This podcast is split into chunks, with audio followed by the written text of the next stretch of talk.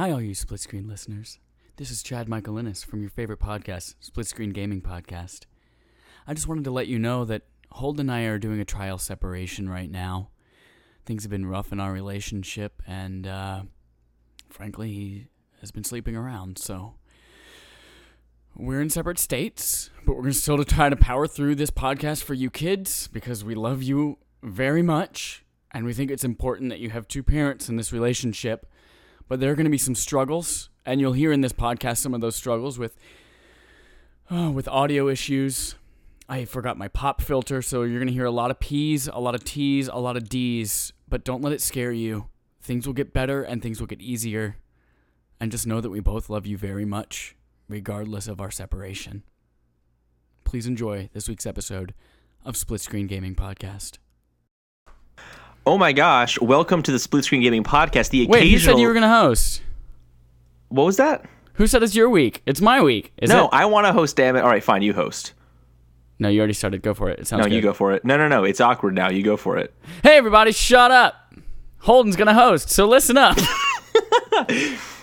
Welcome to the Split Screen Gaming Podcast, the occasional weekly podcast where three lifelong friends correspond with video games from the comfort of each other's homes, Individual. Individual Homes. homes. Because we made I- that joke like on episode three, and you're like, no, we're in our own homes inside your apartment. I was like, now we're actually in our own homes. Yeah, now we are. Well, I technically actually am at my grandma's house right You have a now grandma? visiting.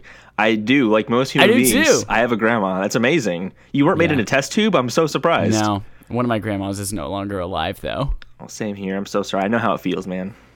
If we combine both our grandmas, then we both have two You grandmas. just paused. So No, we're doing this over FaceTime now.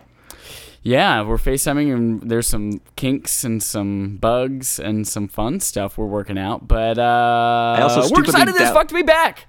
It's Sorry we're back. late. I stupidly just um, decided to download the um, a High Sierra beta for my Mac. Yeah. Thinking, wait, I shouldn't chance that because hopefully this will just totally crash during the Oh, podcast. you idiot. Also, limitation of the MacBook, I can't plug in my microphone to record and charge simultaneously. So thank God I have Mm. 90% battery. Sounds like you need that $79 adapter.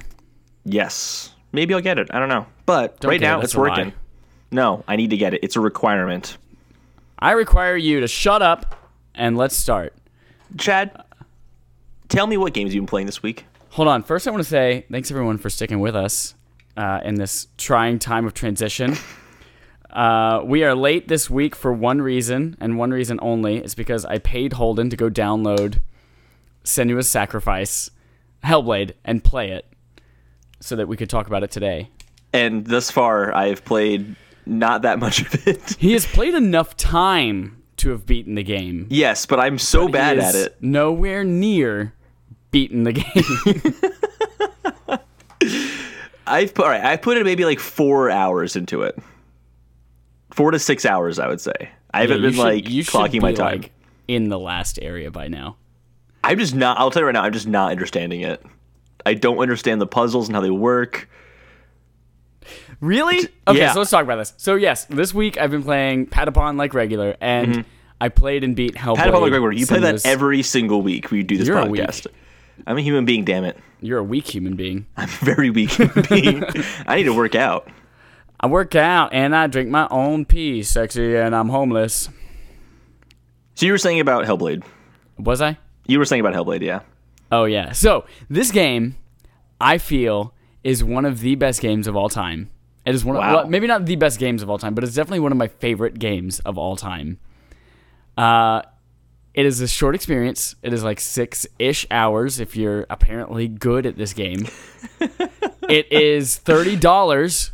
It's made by Ninja Theory, and for those of you who don't know what Hellblade is, it's a PS4 and PC game that is chronicling this Celtic woman, Celtic warriors kind of struggle with psychosis. Um, and she is going deep into this Norse mythology world to try and right a wrong. We're going to try not to talk about spoilers at all on this one, and then after Holden finally beats it, we'll talk about spoilers in a in a spoiler cast. So I let down our it just- audience. it's a game that has the absolute best sound design. I've never really noticed a sound design in a game before, aside from like um, Dear Esther or something like that, Mm-hmm. like a, a walking simulator, which just kind of is a walking simulator with combat. It's also one of the only console games I've played that has said, "Please play this with headphones." Yeah, and it's because they, if you watch this documentary type thing, like this 12 minute video that they have included on the main menu, uh, part of it is the recording process for this because there's always these voices in your head whispering, uh, like, go back, go back. You're going to die in there. Don't go in there. No, do it. Don't look down. And it's just like this really creepy ass shit. So, best sound design that I've ever heard in a video game. I would agree with that. That's I think that's the the story and how they convey the story through her psychosis is Yeah. the biggest draw of the game for me. yeah. It's a combination of the sound design, also the visuals for a game that's thirty dollars is Oh, absolutely. super good. I mean, it's a AAA quality game in that sense. Yeah, they it's it's understandable that they're going to be like it's on the par of on par with Horizon Zero Dawn and Mm-hmm. uh, like any of those AAA just released PS4 games. Yeah, that- it is hundred percent.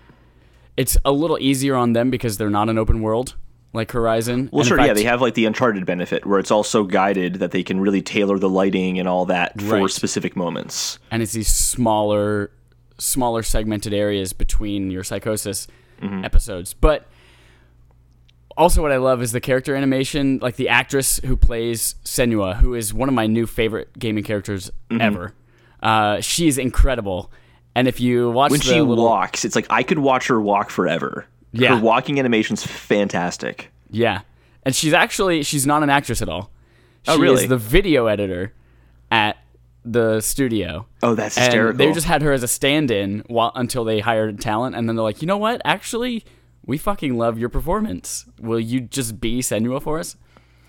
So that's really cool. Actually, we don't want to pay another person. Can you just be Senua for us? And then every other character in the game is live action. It's all they're actually like video. Okay, so I was thinking, I'm like, are these graphics that good? Are these people real? I couldn't put No. it together. But they put like his every other character thus far that I've seen at least is some sort of um, vision that she's having, and so they're kind of these like distorted images on top of the game world right. in some way. So it's distorted enough where I'm like, is that real? Is that really happening? Is that a real person, or is that just CGI, you know, generated? So that's actually It's- interesting it's to know. It's a real life it's, person. It's a real life person. Wow, that makes sense Yeah. because it is just really just a video that's playing back. Yeah. It's it's a fantastic game. Has an incredible story and has really great storytelling mechanics that you you can appreciate while you're playing the game, but then after you reach the very end of it Mm-hmm. and you find out the crux of this whole game that you've been playing and then you watch the documentary and understand how all of this research and things like that and actual real life examples of psychosis go into making the gameplay mechanics of this game. Mm-hmm. It's one of those things where like you're enlightened and you're like, "Oh shit, looking back on this, it's even better than I thought it was while I was playing it." Yeah, I think that for for me the the way they handle the psychosis and kind of use that as a gameplay mechanic that is helping you and kind of pushing you in the wrong direction sometimes in a way is really effective. I don't want to go too in depth with it because I haven't beaten it, so I don't really know the full scope of how they're going to play with it. Yeah. But it's it's really interesting to see experimentation like that, and I feel like it's something that they. This is like a, I guess you'd say it's like a mid tier AAA game where it's yeah, not their like their aim is to bring back kind of the the middle of the road, like the middle class of gaming, like the Mm-hmm. midways and the THQs and things like that. but it allows for experimentation in a way that when you have a gigantic budget on the size of Call of Duty, you're not going to make huge risks. So they were able to take big risks with that, and in that case, I think it's a huge success. In Definitely. in that regard, I wasn't, I, and I'm at first I'll say I was not a fan of the combat. It's I'm like, oh, this seems really simplistic. But as soon as they added in the, as soon as I started paying attention to like the your the, your voices in your head will be like, watch out in the back behind you, and you're like, oh, I gotta jump right now. Like there's moments like that, or when you uh you can focus, so like you can kind of focus as like kind of pay deeper attention on something. And that will kind of allow like certain puzzles to play out, but in combat it kind of freezes everything just a little bit, which is kind of cool. And I've noticed that it does kind of the the Dead Space thing where there's no HUD, but they kind of use the character to Yeah. portray information. So in that focus um, kind of I guess focus counter you can do in combat. There's a little pouch on her back, and it will light up a certain color when it's ready to be used. So I liked those little details, and they never explain any of that to you. It's just something you're kind of like, oh, you just notice it. Right. It's great. It's That's great. kind of another yeah. another thing that I like about this game is that they there's no tutorial. The first time you go into combat, you're just there and you're gonna push a couple of buttons. There's if you press the options button, it shows you all of the controls of what each Mm-hmm. button does, but it doesn't tell you how to use it in combat. It- that, which- that is It- one which might be part of the reason why you're sucking at this. Game. Yeah, so there's a point in the game where I text Chad and I'm like, I don't know what to do here. I'm really confused. And Chad, uh, Chad knows the part. He's like, Yeah, it's really easy. You run forward. like that is all you do. And But I was like, I, I, just keep dying on this part. so I think, and I want to play the game in the beginning again because I think what happened is I was I was uh, trying to find out what the run button was so I could move a little bit faster at a certain point, and I just kept tapping every button, but you have to hold it down. Is what I found out later on. So I'm like, oh, there's no run button. I can only walk. It's probably like a cinematic thing. That makes sense. it's not true. There is a run button. I was just overthinking it. And so I get to this part where I knew exactly where to go, but because I wasn't running, I'd get just about where I needed to be and then I die. And I'm like, okay, what am I doing wrong? I don't get this. I tried it.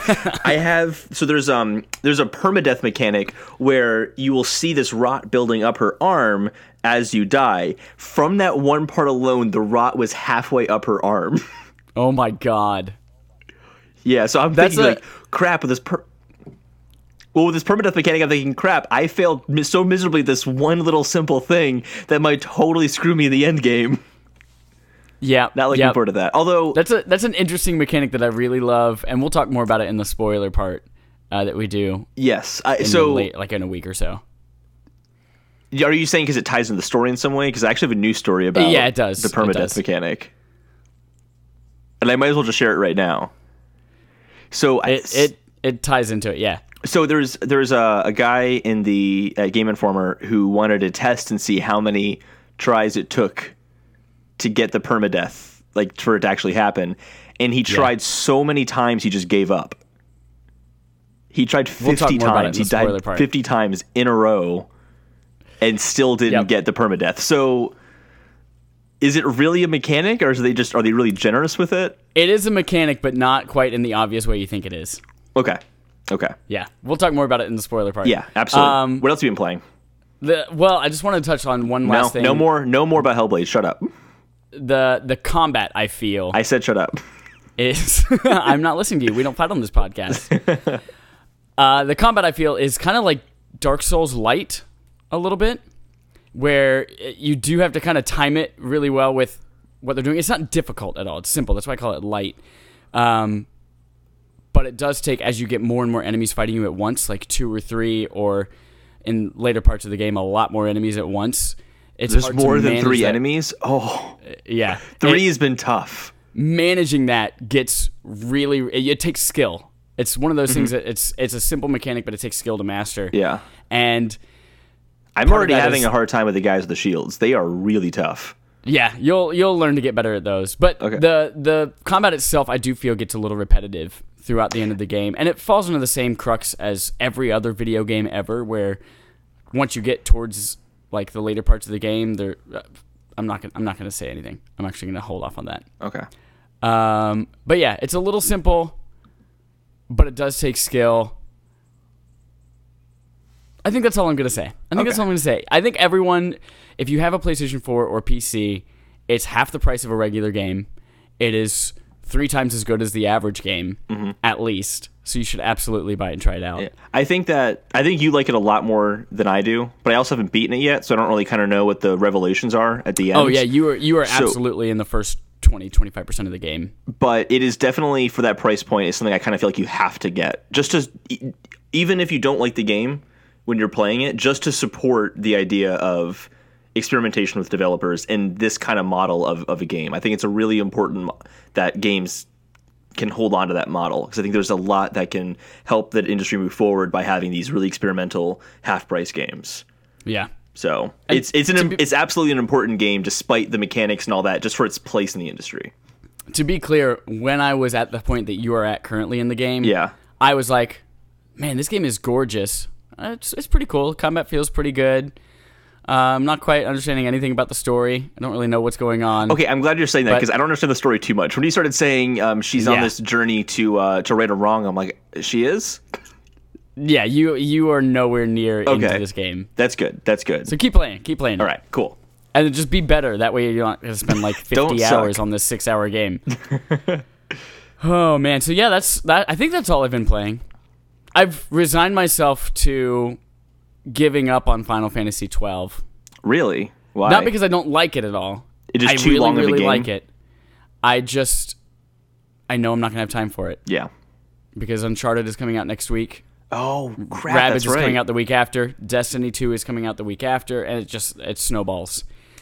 So I know that at least in 2017, I'm not gonna. I, I just stopped trying on Final Fantasy 12. I said I'm not gonna be able to finish this. Finish this.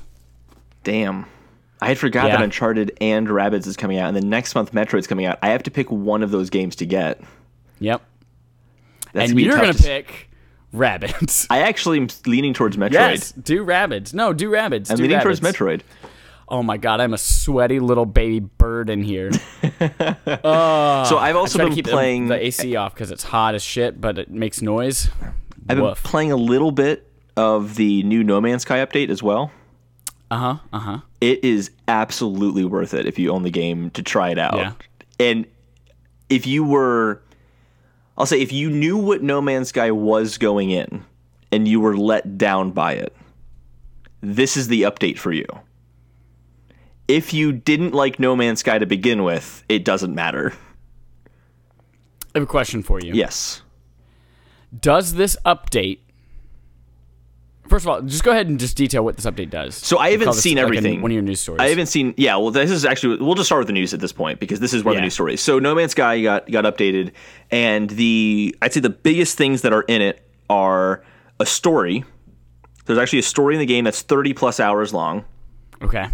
and I've I started doing that a little bit, and it's a story exactly the way a No Man's Sky game should be, where it's very hands off, and it's kind of more of like, all right, I got to this this galaxy or this uh, this uh, solar system, and immediately got a message, um, like a uh, um, a distress call from one of the planets.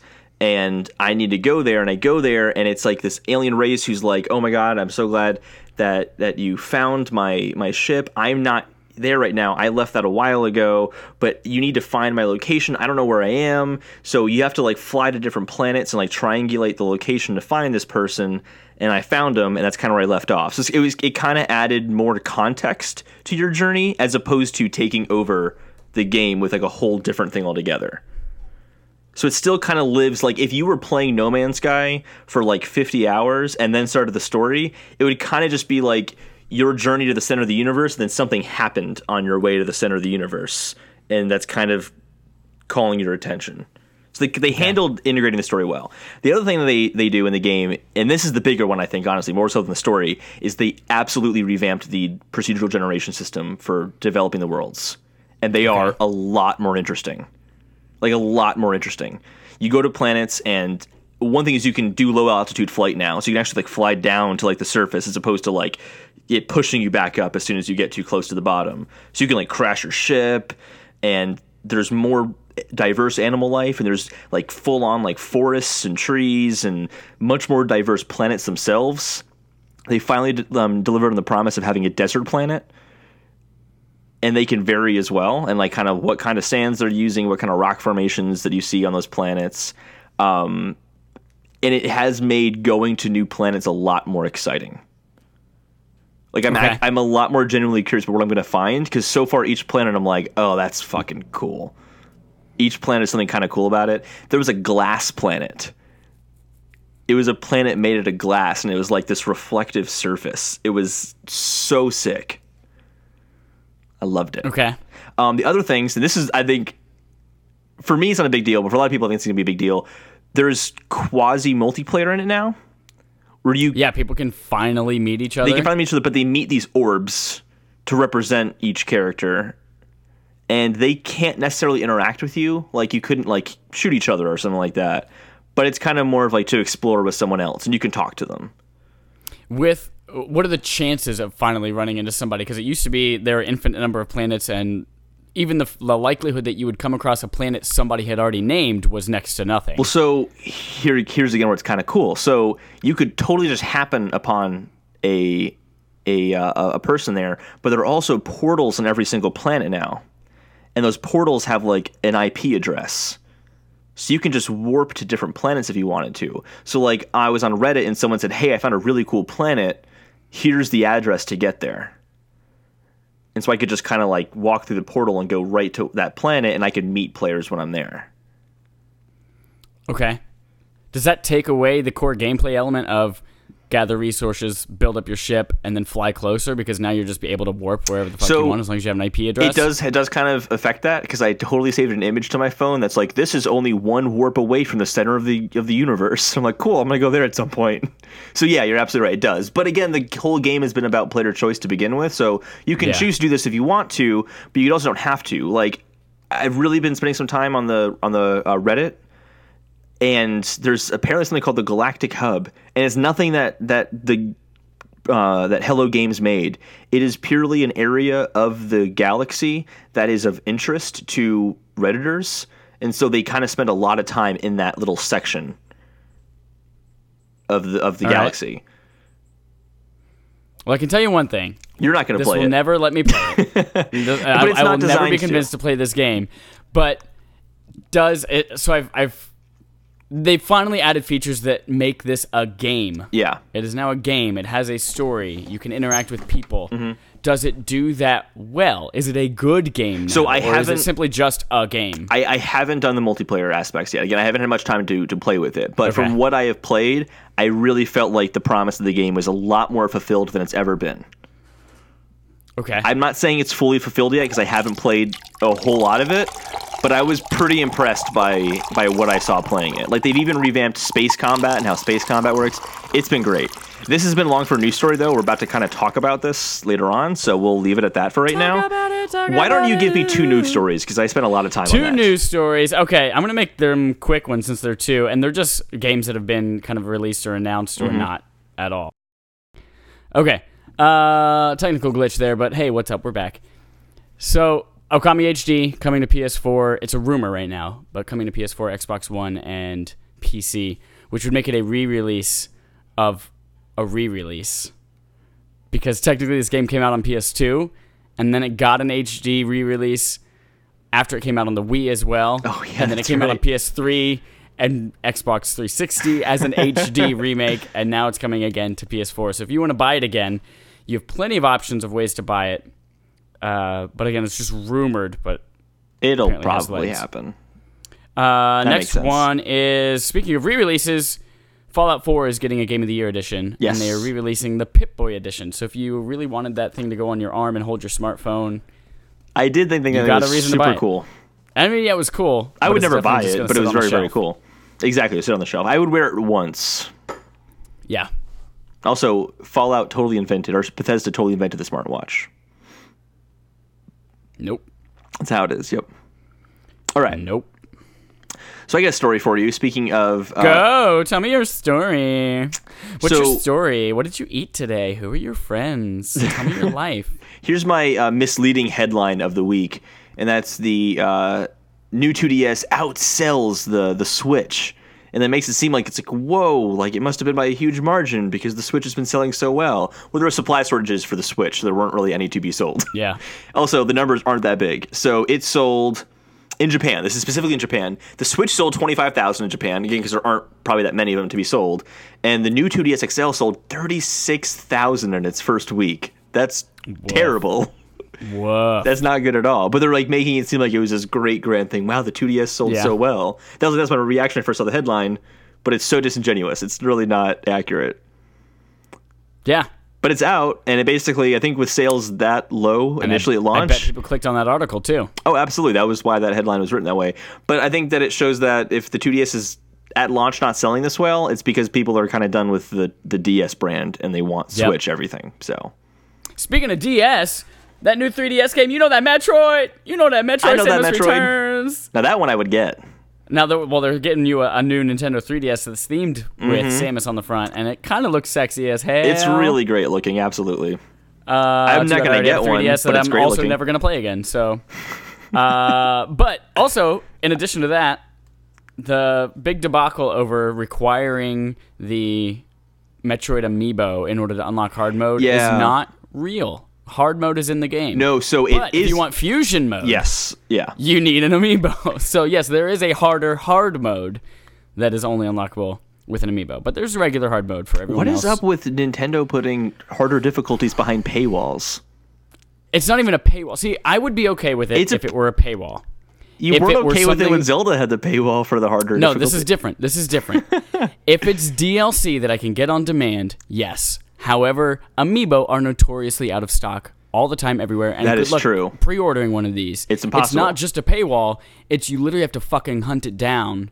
And- And some people who want to do this, literally, no matter how much money they throw at it, won't be able to unless they buy it for like four hundred dollars on eBay. And this just hit me right now, but this is the more frustrating part about it too. Amiibo just unlocks it in the game. You have bought software Yeah. that includes that fusion mode difficulty. I but mean, you that's can't do nothing new though. That's nothing new. That's been happening for a decade now.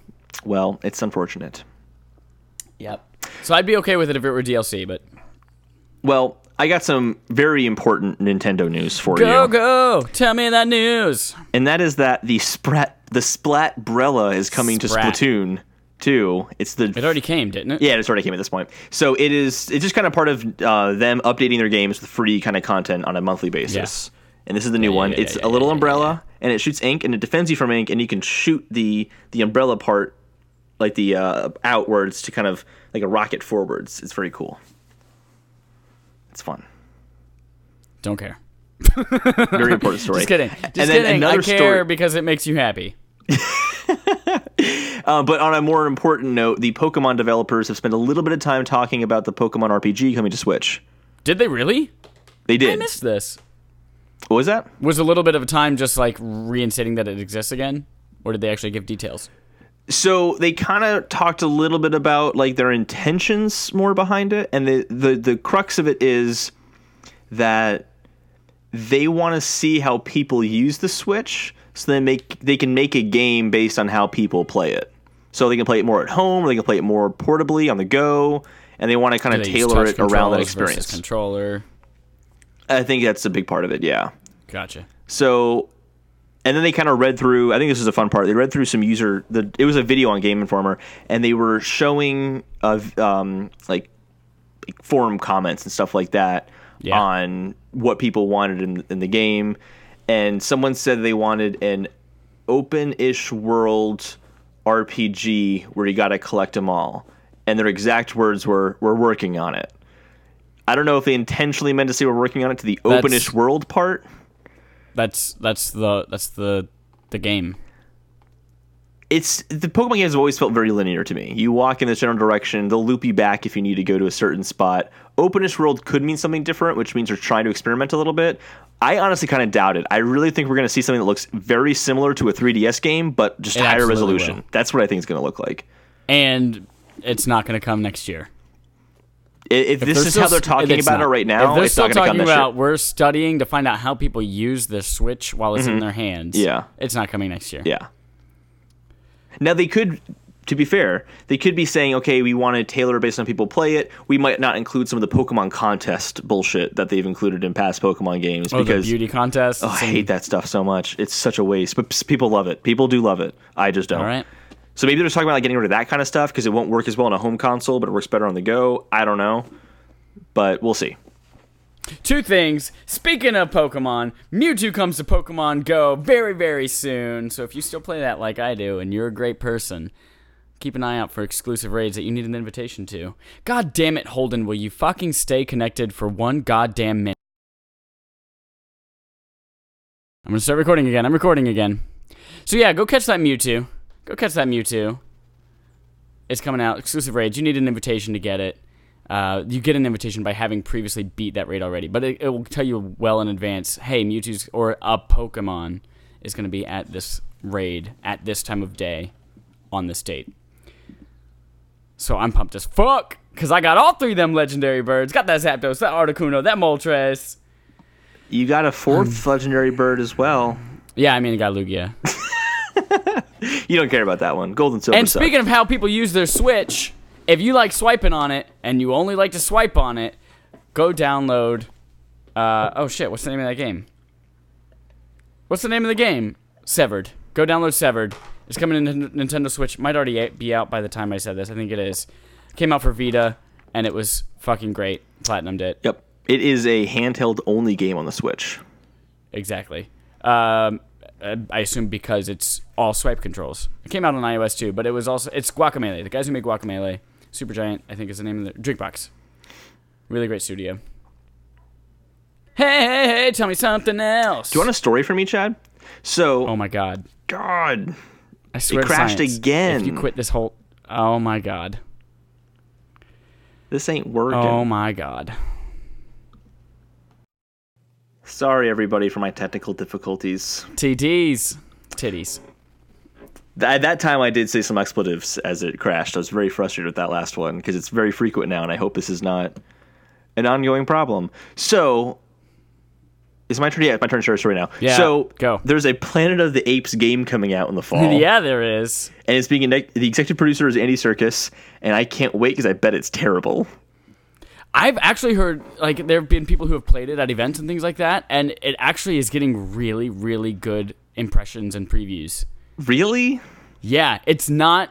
It's not. Uh, you don't worry about combat or anything like that. It is very much a telltale game. There's no exploration to it.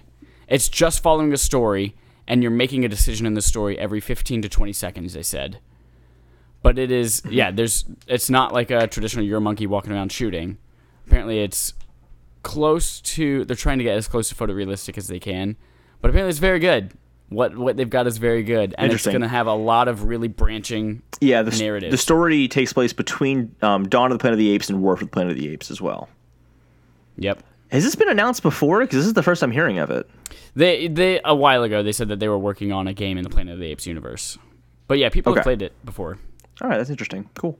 And the only other story I have is that Deathmatch is coming to Overwatch. Cool.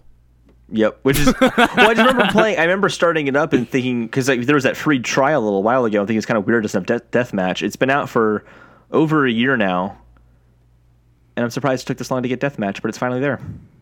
I'm just gonna blast through some stories here. Yeah, Number one, Valve released a new uh, announced a new game. It's a card game based on Dota. People are pissed. really pissed. Did you see the Number video where they booed it as soon as it was announced? I did, yes. Number two, PS4 firmware update 5.0 is reported to in, to include enhanced streaming in 1080p for PS4 Pro owners. No one cares. Number three, uh, four days before release, Sonic Mania, which is now released, got delayed on PC for I think it was two weeks. You'll get Sonic One on Steam for free if you get it, if you pre-order it. Uh, number four, how many fingers is that? That's four fingers. Prompto, the VR experience for Final Fantasy 15, is not ever coming out. Yeah, I heard about that. They just said, "Oh no, it was a tech demo." Could you imagine having two Prompto downloadable episodes? Number five, Dragon Quest XI sales were misreported last time we talked about it. They actually sold more on PS4 than 3DS. That makes much more sense. Uh, yeah, the the reason is that didn't include digital numbers, which are in Japan. It's also only in, out in Japan, but in Japan, people are much more likely to buy games digitally on PlayStation than they are on their handheld 3DS. Interesting. You'd think they Um, want to have more digital games on their handheld console that they take That's what I around with them, but they're I'm still just- smart I've for downloading more anyway. Physical media, so. Yeah. Uh, and then finally, if you want EA properties on your Switch, which everyone does, who doesn't want to play a watered down version of Mass Effect on your Switch? If you want it, buy FIFA. Because they they have said that their Nintendo Switch support is dependent upon uh, That's their a- existing titles that they have coming out and the demand for it. That's a terrible idea because I'm not going to buy FIFA if I'm a Mass Effect player. I mean, there's a cross section of people who will, but there are sports games are very decisive. There are people who just like sports games, or people who hate sports games. I don't think there's a lot of people in between. They shouldn't rely Yep. on FIFA for something like that. I hate that Yep. kind of stuff. Fucking FIFA. Nobody plays FIFA. No, I mean America. everyone plays. Oh yeah, in America, I don't think many people play FIFA, but it, globally, it's huge. You're globally huge. Oh, one more. Oh, hey, Chad. Do you like Xbox achievements? Do you only play one game ever, like Overwatch or Halo multiplayer? well, you might be getting more because they are fundamentally overhauling achievements on Microsoft's platform. Uh, no real details other than they're trying to figure out a way to be more inclusive to those who don't play a variety of games, but rather focus on one game as their sole game. So if you are an Overwatch player and that's all you play for hundreds and hundreds of hours, they want to give you a way to celebrate that and award you for that as well as the person who plays 10 hours of 50 games. I'm interested what that could be. It could be something as simple as you can get the same achievement multiple times by accomplishing it multiple times, or something like that, or procedurally generated achievements. Who knows? Procedurally generated achievements. No, that wouldn't work. Because then there's Sure. no there's no there's no like measure of skill. Like if I got a random ass achievement, I can't No, I, I guess I should. took I should. I should clarify. I should clarify. It should be like ongoingly proceed, uh, generated achievements, meaning that like there's like a get 10 headshots achievement which then unlocks like another set of like get 100 headshots 1000 headshots 10000 headshots and it kind of just builds and builds Your build. yep Oh, Holden, tell me what's next. uh, What next we're gonna be talking about based basically on, based on like no man's sky and how that's been doing You said base three times right now. base base base base base Base, base, and basically on. basically on No Man's Sky because the question is can bad games that were either released bad become better and kind of get an audience back or as you kind of even asked as well could a franchise go bad or return from being bad to good again So I'm gonna start small, yeah and I'm gonna say that I'm just gonna ballpark a number out there. Seventy-five percent of the games that release nowadays on modern consoles Mm-hmm. are worse versions than the ones they become six months later. Whether it's by patching due to bugs, Yeah. or literally half the content comes in a, a day one patch, Mm-hmm.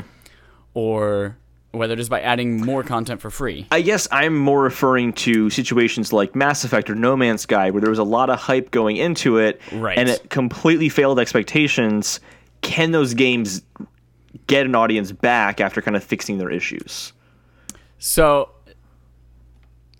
aside from those smaller scale ones, yes, you do have the big ones that they tanked due to critical reviews because they, I guess, I can't really think of anything in recent memory aside from Mass Effect or No Man's Sky that misled people with expectations or the game just was a lot worse than anyone thought it would be. Um, but I think it has a way to win over critically Yeah, and it has a way to win over existing players or maybe those who are on the fence. Mm-hmm. Yeah. But if someone has already made up their mind, like myself, like I'm never gonna go back and play and either one of those games. yeah, Um, I don't think there's a way to come back from that. So everybody has from the first review they read or the first crazy ass video. Like people still talk about in Assassin's Creed Unity how people just don't have faces in that game and they're just disgusting, terrifying looking eyeballs. I didn't know Uh, that about kind of stuff follows you. Yeah, that kind of stuff follows you. And when people think of Unity, that's what they think of now, even though that happened to a fraction of players only on PC. So let's come back to that because that kind of falls into the franchise category a little bit. yeah, But like, I I- for me, I think it depends a lot on how involved the studio wants to be post bad reception. And I think that's kind of where going back to the whole No Man's Sky Mass Effect comparison is going to play out pretty well. I think where for the fans of Mass Effect who kind of still believed in it, but still wanted to see something come up. Hello Games constantly releasing new updates that added major new functionality that pretty much changed the way you play that game that improved it and they're starting to get an audience back again. Whereas Mass Effect is kind of like, well, we're not going to support DLC. Oh, actually, there wasn't any DLC anyway. We're just not doing anything. The game's done. We're actually might not do Mass Effect anymore. And if you look at those two kind of comparisons, Mass Effect probably, I think, could have gotten an audience back again if they had decided to put more effort into fixing the issues because the franchise does have a fantastic reputation but they decided to drop it instead. So they lost any chance that they were going to get any sort of fan base back. Well, they they did they did fix They fixed a hand, a lot of the shit, right? not so, but they kind of did is they retouched up some of like the facial animation stuff. But people also had problems with the story and how kind of just dumb the story was in comparison to other Mass Effect games. They talked about uh, the characters not being nearly as strong, and that was the highlight of Mass Effect was the characters. So like things like that. To be fair to, to EA, it's easier to go into Ma- No Man's Sky and add a few things. It's a lot harder to go into the story that you've already created and characters you've already created and make them better. Yeah, there those there are two big differences I see in those two franchises. One is No Man's Sky took something that was boring and shitty and was nothing and then added a game to it. Whereas Mass Effect was already a full-fledged developed game that mm-hmm. they can't just go back and fundamentally change it. Otherwise, it, it becomes a different game. Uh, whereas No Man's Sky just wasn't a game to begin with.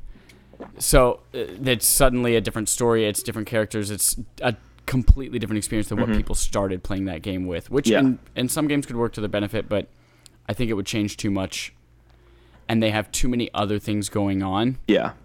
EA does, uh, in particular. They have too many other things Mm-hmm. going on that it's not worth the resources or the time to figure that out. And Sure. instead, they said, "Hey, we already said it's not going to be part of a new trilogy. We might as well just cut the rope, abandon ship, and I still think that they could have used the Mass Effect name with another spin-off kind of name, like Andromeda or something else, It's- and then keep doing that. Whereas, like, in according to your point of like Assassin's Creed Unity, they're still releasing Assassin's Creed games. They have a new one coming out this year because they didn't give up on the franchise. And they said we messed up Right. this one time, but we know that people still care about this. We just need to get our act together right and do this and I think it, comes down to a, a cost benefit analysis too.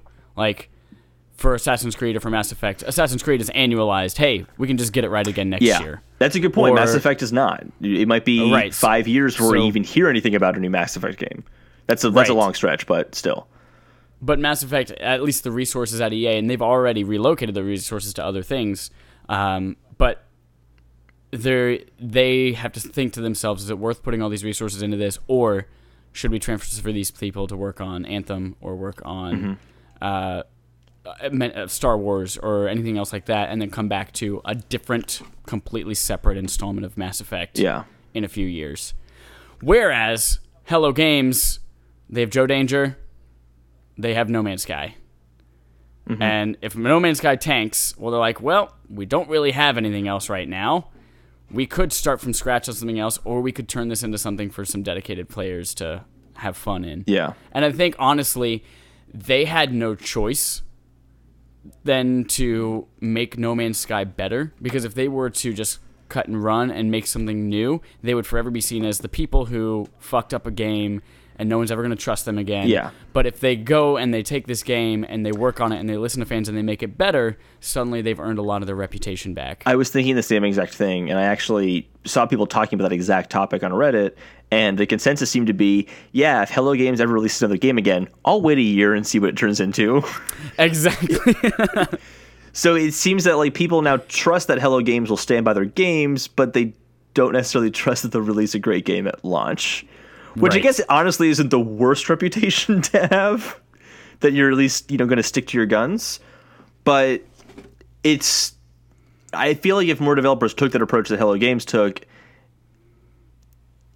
I think it would have a more positive outcome on some of these franchises. That's at least my my view on it because I, I don't like the fact that EA just kind of said, "Fuck you guys, we're done with the." I mean, they didn't say "fuck you guys." I mean, it wasn't quite that Right. like we hate our fans, but it's just kind of like, well, this isn't worth it anymore. Business decision, we're just gonna get rid of it, and it kind of goes in that whole like art versus business. And art, I think the. I'm not saying that Hello Games are artists, but like they definitely took the more like artistic approach of this is something that we care about. Let's keep investing in that. EA took the business approach. So. Right.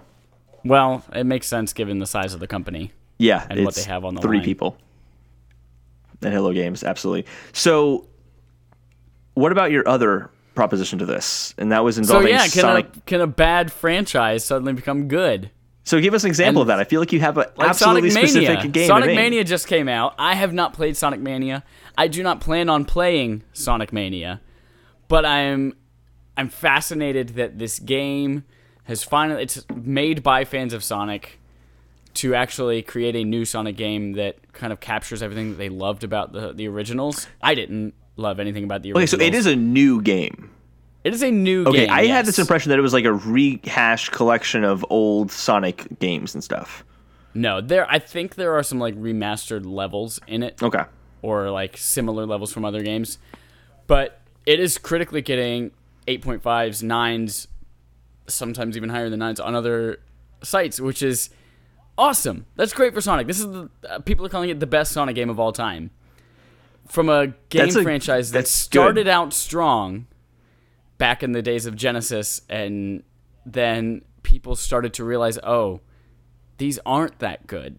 There are much better things out there." And now it's always it's been popular the last 10 years to shit on Sonic, mostly because Mm-hmm. the last 10 years of Sonic games have been shit. Really shit. But yeah, like the Dark Beast one, or go to the Olympics, and or God, the 3D platformer ones. I went back and played Sonic Adventure in college when they re-released it for PlayStation, and I was like, this is not good. This is a terrible game. But I played that a lot as a kid. this kind of puts Sonic in a delicate place though, because this is one of two Sonic games coming out. The other of which is a 3D platformer Sonic game, which have historically always been bad. Right. And from my understanding of it, the Sonic Forces game is a Sega proper game.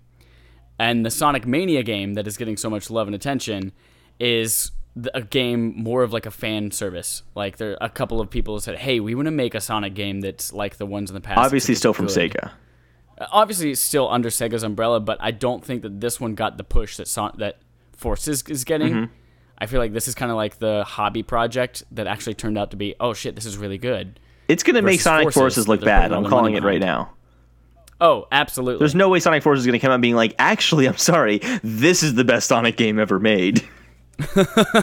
Don't see that happening. Granted, I'm, I have a very unfair view of Sonic games because I've never played one before. You've never played a Sonic game? I played one of the GBA. Actually, take that back. I played one of the GBA. Wow. Yeah. How did you go through? I feel like it's a rite of passage. You got to remember, as a kid, I did not play that many video games. Like everyone got in their first fight. Everyone like gets shot. For the I've still never been in a fight because we don't fight on this podcast, Chad. Yeah, but you've done things aside from this podcast. No, this is my whole life right here. I just I just wait at this play a shitty Sonic microphone until you come back and we start recording again. I don't even play these games. I just make up my experiences. So, what kind of franchise is there that you really like, that you know is shit, that you would love to like actually make a turnaround and and be critically accepted? I just thought of this right now, so I didn't prep you. I didn't prep myself. Yeah, no, that's fine. Is there a franchise out there that Um, you would love to see turn itself around?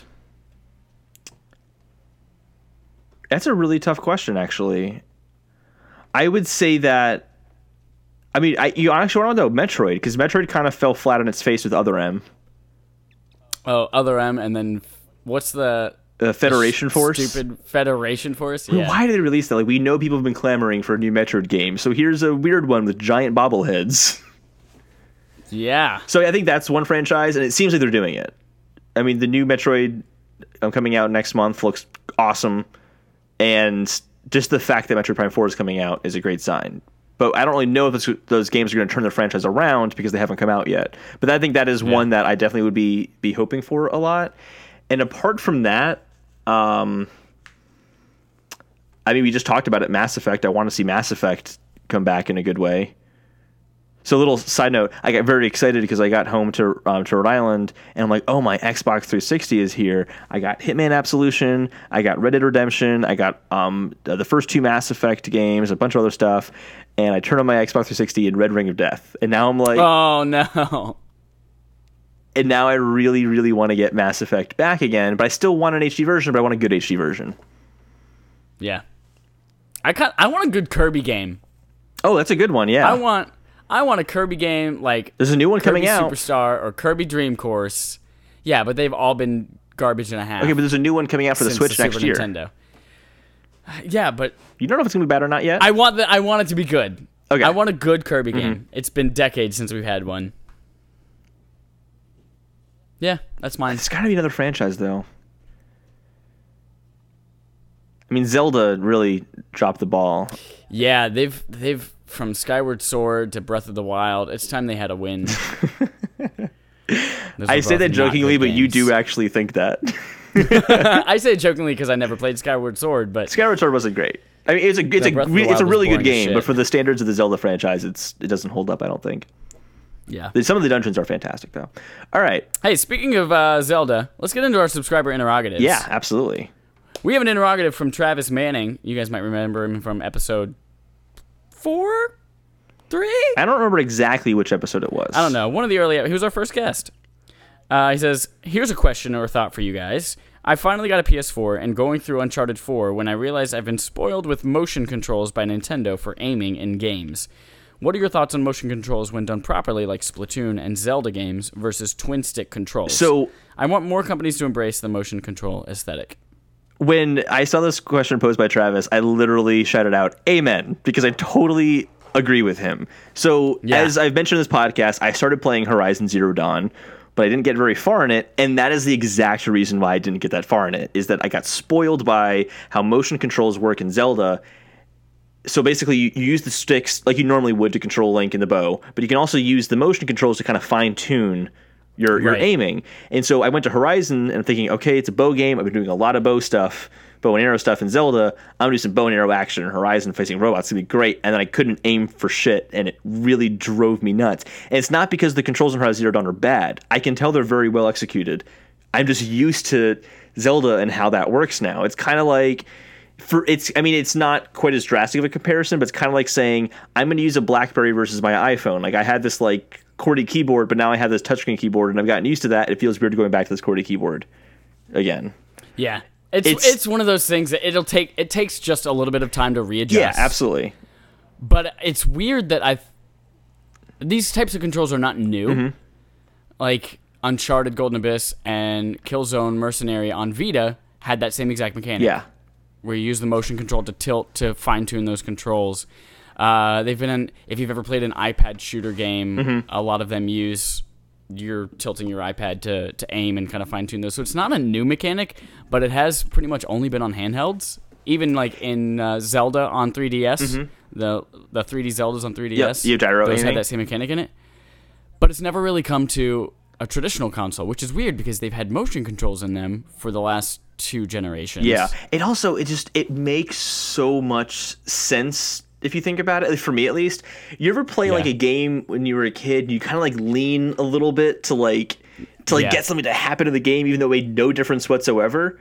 It now makes a difference, and it feels natural Yeah. to do that for whatever reason. I could not explain to you why it feels natural to want to like kind of jerk your controller around to get things to happen, but it does. I think we've all done You know it. I, does does a does an Xbox controller have gyroscopes in it?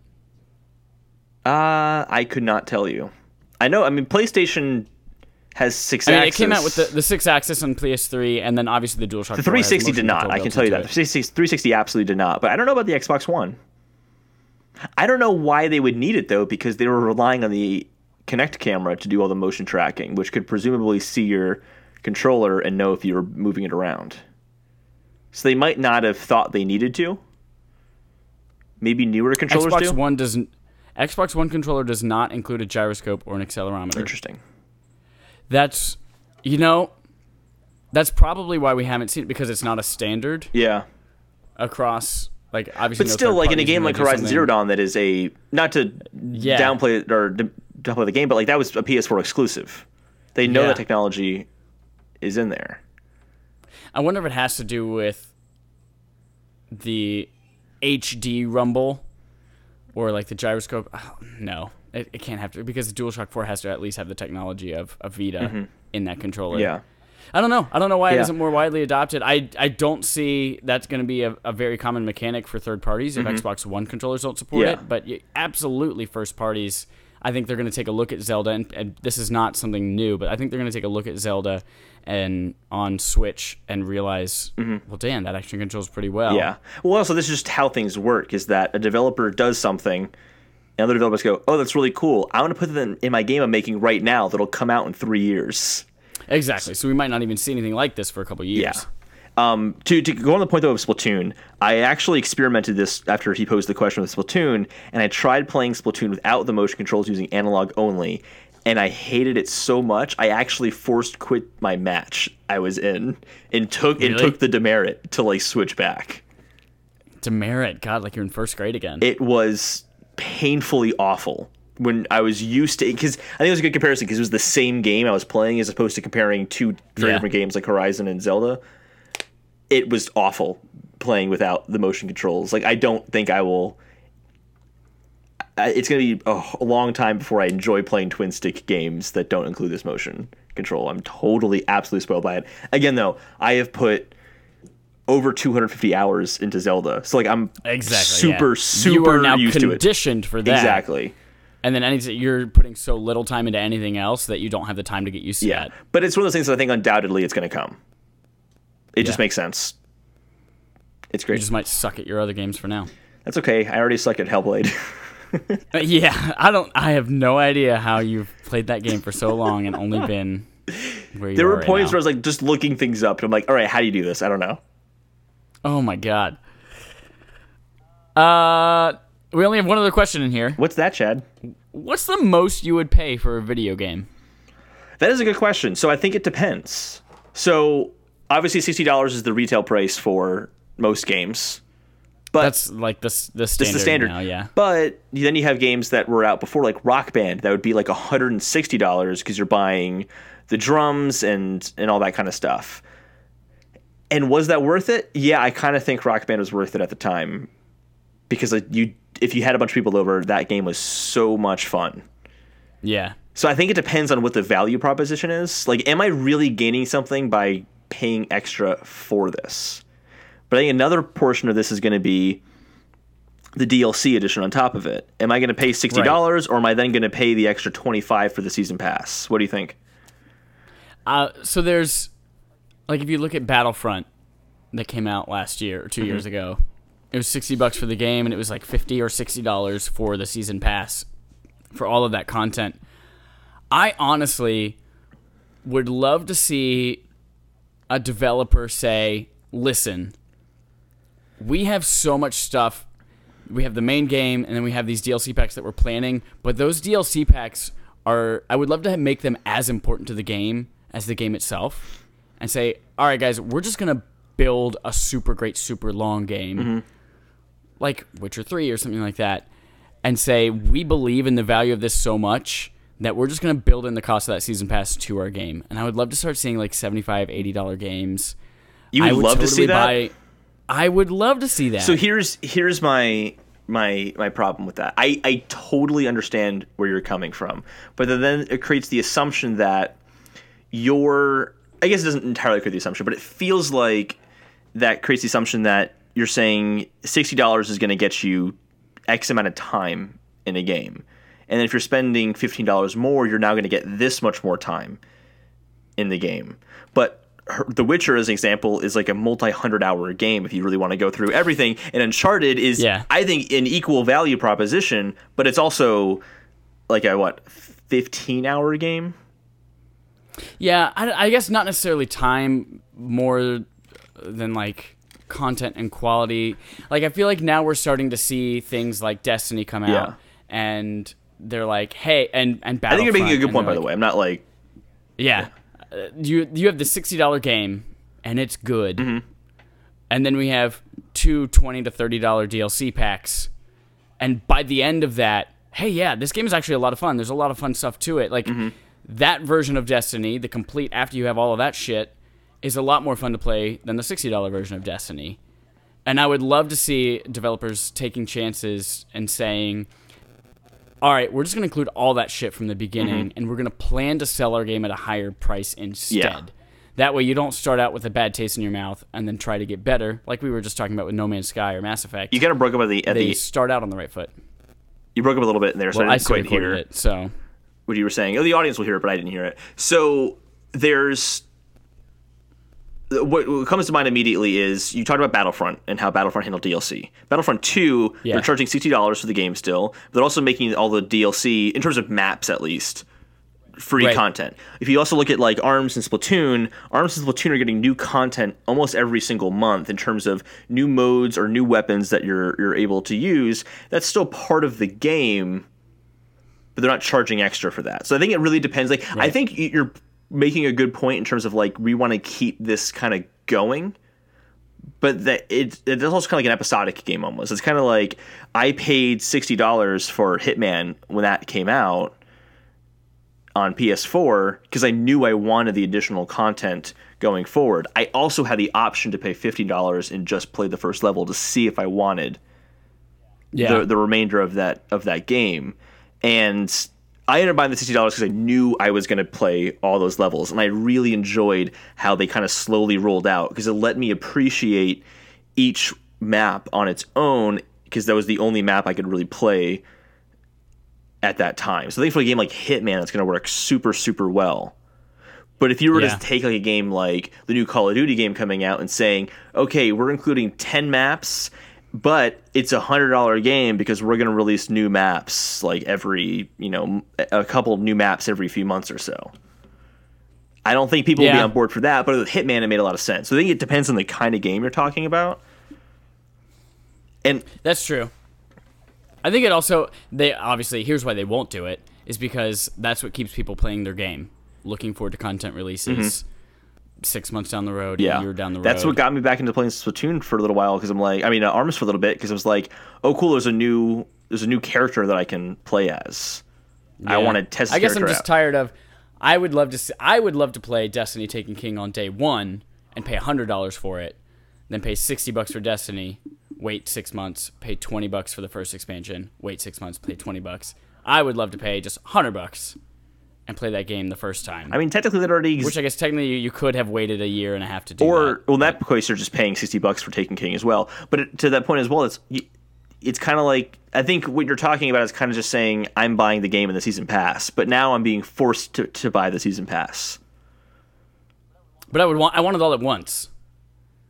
I want someone to oh, say Oh, all this content is important to the game as a I'm whole. confused then. It's all there from the You were, beginning. I feel like you're saying two things. You're saying that you want so we'll take Dark Souls three, right? You you buy Dark Souls three, and then you get the Ringed City DLC, and you get the Ashes of Ariandel DLC as season pass, right? That's how it works right now. But you're saying you want to pay for all those games, all those DLC packs, and get it all on the same exact day. But you also said earlier that you wanted to pay the price for all three of those and get trickled that information over time. no, I don't want that. Oh, trickle. okay. I was confused. Okay. Fuck that trickle. Fuck that trickle. No, I want someone to say, "Hey, listen, we started out with Dark Souls 3, and then we have Ashes of Indario coming up later, but you know, we decided that adds so much to the game and it's such an important part to the game that we're just going to build that into the core game and then charge more for the core game rather than episodically releasing it later for an extra price." I guess And I guess maybe people do that already, and there's just no way to know because they're not going to tell you. Oh, by the way, this part here that you just played that originally was DLC. Yeah. nobody's going to tell you that. But yeah. I just feel like we see the opposite so much, where it's kind of vanilla at first and then it builds on Mm-hmm. Yeah. itself. That I wish people would take more in making quality games right up. You know, front. I kind of don't have a problem with DLC, but I, I do like the idea of I bought this full fledged. I'm not talking like Hitman style where I get one level. I bought this like full fledged Right. like Fallout style game, and then over the course of the next year, there's going to be these like events that occur in the world that are downloaded to my console for free as just part of the experience. I actually like that idea a lot. I think it would work very well for open world games and kind of even make them feel a little bit more realistic in the sense that things are just constantly happening and changing in the world. So, like, if you bought the game six months in, you're playing the game as it is six months in. But you might have missed out on Yeah. something that happened in the first six Yeah. months. That's interesting. Gets people to buy games early or pre-order and things like Mm-hmm. that. Interesting concept. Cool stuff. Yeah. I wonder if people did, if they had the option to charge 100 $120 at launch, do you think it would encourage people to make more fuller and better games? Like if they're like, I, I know, think we might there's- be talking in circles. No, I, but I think that there's already pressure on developers for that. Especially when games like Hellblade have come out and said this is a short mini experience and it's thirty dollars. yeah, That now I think kind of also puts pressure on. Although it makes that thirty dollar game more appealing for a small experience, I think it also puts more pressure on that that sixty dollar game to offer more. yeah, Yeah. cool. Actually, one though, just I'm sorry, going back to No Man's Sky one more time.